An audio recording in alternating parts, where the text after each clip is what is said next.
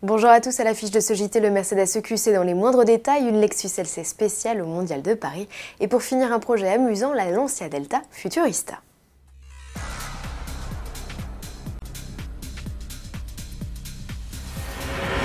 Fini le temps où Tesla faisait des cavaliers seuls sur le segment des SUV électriques. La riposte aura tardé à s'organiser, mais elle arrive et en force. Les constructeurs premium sont les premiers à se lancer sur les traces du modèle X.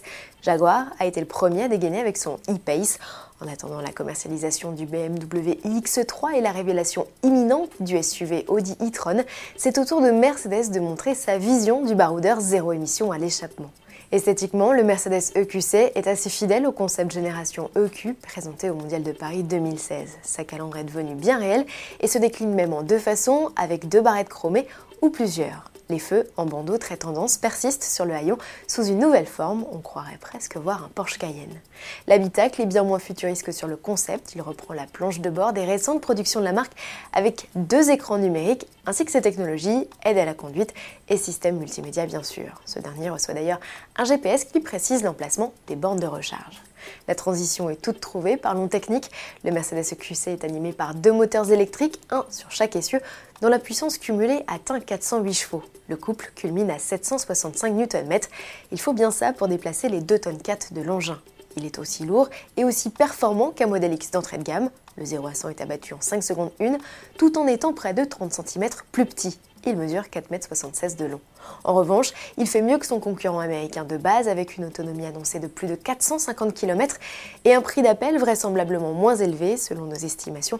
Le premier modèle 100% électrique de grande série du constructeur à l'étoile devrait s'afficher à 85 000 euros hors bonus écolo, soit 10 000 euros de moins que le Tesla Model X75D. C'est à Paris en octobre que le Mercedes EQC s'offrira son premier bain de foule.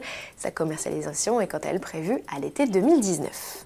Mondial de l'automobile où Lexus dévoilera quelques nouveautés, rien de révolutionnaire, un RC restylé et une version un peu spéciale de son LC. Le chic coupé se décline en une version Yellow Edition. Caractéristique principale, sa teinte de carrosserie jaune solaire. Elle a demandé deux ans de travail aux ingénieurs et est un clin d'œil au phénomène d'éclipse annulaire. D'ores et déjà disponible à la commande, la production est même déjà lancée. Cette LC est déclinée avec deux moteurs, le bloc hybride de 359 chevaux ou le V8 essence de 477 chevaux. Les prix ne sont pas encore connus, sachez qu'elle succède à la Blue Edition. La Lancia Delta intégrale est une icône de l'automobile des années 80-90. Il n'en reste qu'une poignée d'exemplaires en circulation. Pourtant, un préparateur italien, Automobili Amos, par la voix de son collectionneur de patrons, a décidé de revoir de fond en comble un exemplaire.